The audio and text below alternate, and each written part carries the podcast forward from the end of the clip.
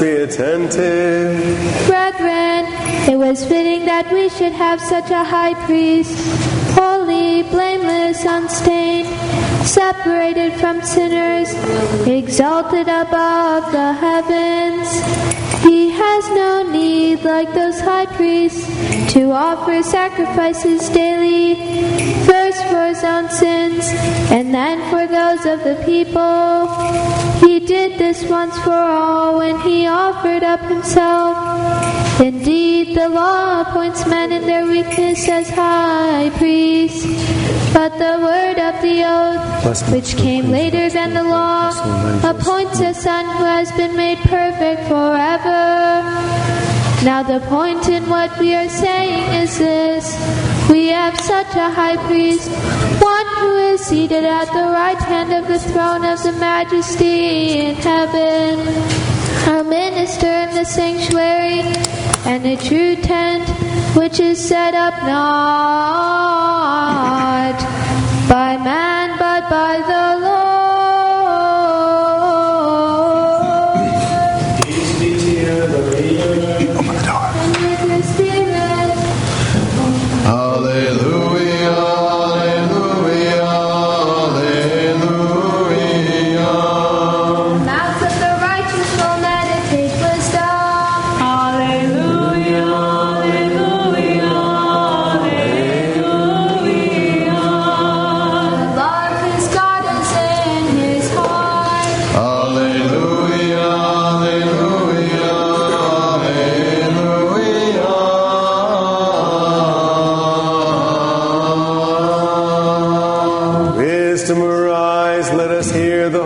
Gospel. Peace be with you all. And with your spirit.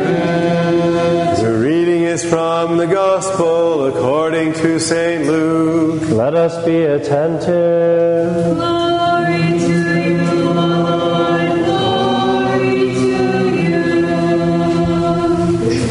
At that time, Jesus entered Jericho and was passing through. And there was a man named Zacchaeus. He was a chief tax collector and rich. And he sought to seek who Jesus was, but could not on account of the crowd, because he was small of stature. So he ran on ahead and climbed up into a sycamore tree to see him, for he to pass that way. And when Jesus came to the place, he looked up and said to him, Zacchaeus, make haste and come down, for I must stay at your house today. So he made haste and came down and received him joyfully. And when they saw it, they all murmured, He has gone in to be the guest of a man who is a sinner. And Zacchaeus stood and said to the Lord, Behold, Lord, the half of my goods I give to the poor, and if I have defrauded anyone of anything, I restore it fourfold. And Jesus said to him, Today salvation has come to this house, since he is also a son of Abraham. For the Son of Man came to seek and save the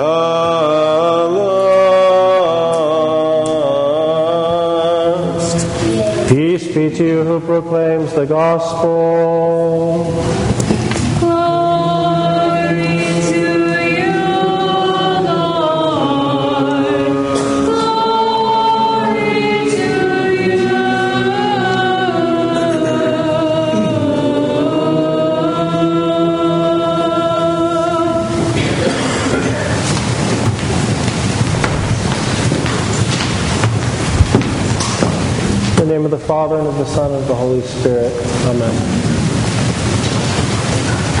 Last week in Theology 101, I read a brief homily, and it struck me so deeply, and it has themes that are so essential to our spiritual life, to our life in Christ, that I wanted to share it today with you and then expand upon it a little bit.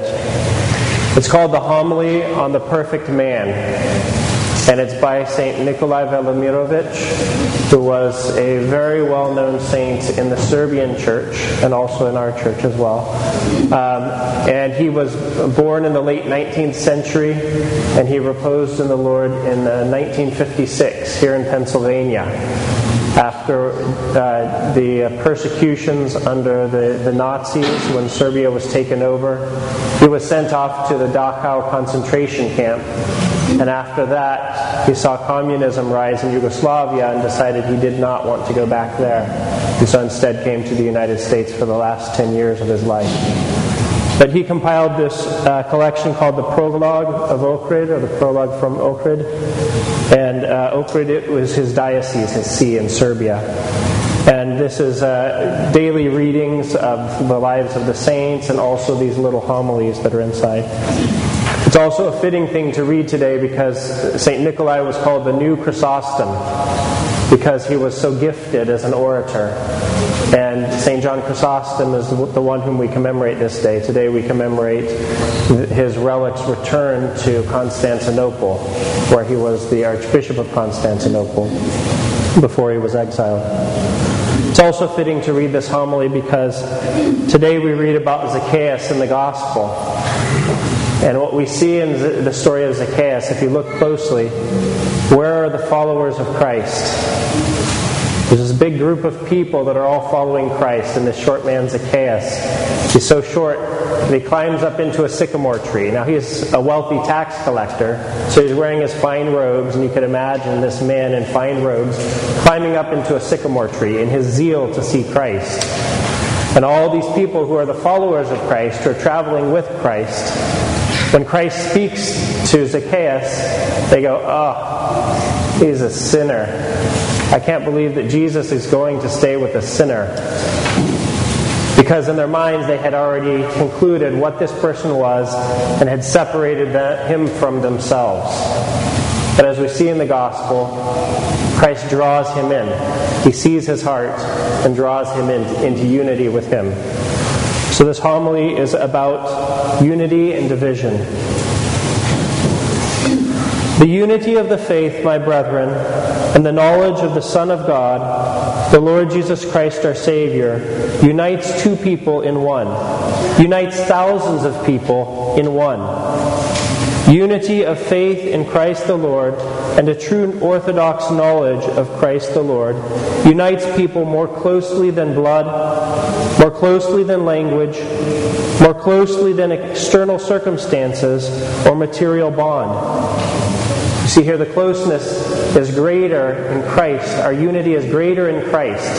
Here in this room, our unity is greater than any other bond that we have in our lives. And why is this? Because we commune Christ. Because we receive Christ and we become like Christ. And if each of us is Christ, then each of us are united as Christ. When many people have one thought, one will, and one desire, then many people are as one soul, one great and mighty soul. Physical differences in relation to this are of little importance and deserve little consideration. Now, this is where it gets hard. It says physical differences, that means any differences, outward differences between us, are of little consideration. And yet, in our fallen human nature, we so often see the differences first. We want to be around people that are like us, we don't want to have people that are not like us around us. This is all sin. And yet, this is what we so often turn to when we look at the people around us, when we interact with people, the way that they talk, the way they dress, the way whatever it may be. And yet, it's of little consideration, according to St. Nikolai. Thus, the united souls are built up into a perfect man, the measure of the stature of the fullness of Christ. The parts of the perfect whole are themselves perfect. Think about that. When we are united in Christ, when we are united in Christ, Christ is perfect. We become perfect. We become perfect. So, this unity, when all division has been stripped away, when all separation has been stripped away, this unity is what makes us perfect. Because we have nothing, we have no envy, no jealousy, no bitterness, no anger, no hatred. All of those things are taken away, and we're united and made perfect in Christ. Every Christian soul is a part of the perfect man. Christ is that perfect man of whom the church himself the church is mysteriously the body. He fills all who believe in him with him, according to the measure of the growth of each. He is the fullness beyond all fullness, the living fount that flows and fills every space worthy to receive him. So, what is a space that's worthy to receive him? Because it says, once again, he is the living fount that flows and fills every space worthy to receive him. It's simply a space that has been given to him. How much space we have in our souls, and yet it is so cluttered with all the other things that we're concerned about, all the other things that we think about, all the other things that we are obsessed about. And so, what is the space that is worthy of Christ? That space that we give to Him, however much that may be. This means that insofar as man has emptied himself of all that is not Christ, to that extent Christ enters into him and fills him to the brim. He will fill us to the brim, to the brim of whatever we offer Him. If we offer a tiny amount, He'll fill that to the brim, but it's not much because we have so much that we keep to ourselves. And as much as we remove that, as much as we do the cleaning of our soul, then Christ will fill that even more to the brim. Oh, my brethren, the depth of humility is needed alongside strong faith that the living water may be poured into us. St. John Chrysostom says, Nothing is like humility. It is the mother, the root, the nurse, the foundation, and the bond of all good things. So you see here, St. Nikolai makes a turn. He says, What do we need to do this? What do we need to have this unity? Humility. The depth of humility, as he says, alongside our strong faith. And then what happens? We have a depth of humility, then the living water can be poured into that. And he extends that analogy a little bit further. He says, Let us look at nature and see how the lowest lying land is the most easily irrigated. There's a nice picture. As we lower ourselves, as we humble ourselves, then Christ can pour in. we can be well irrigated by Christ.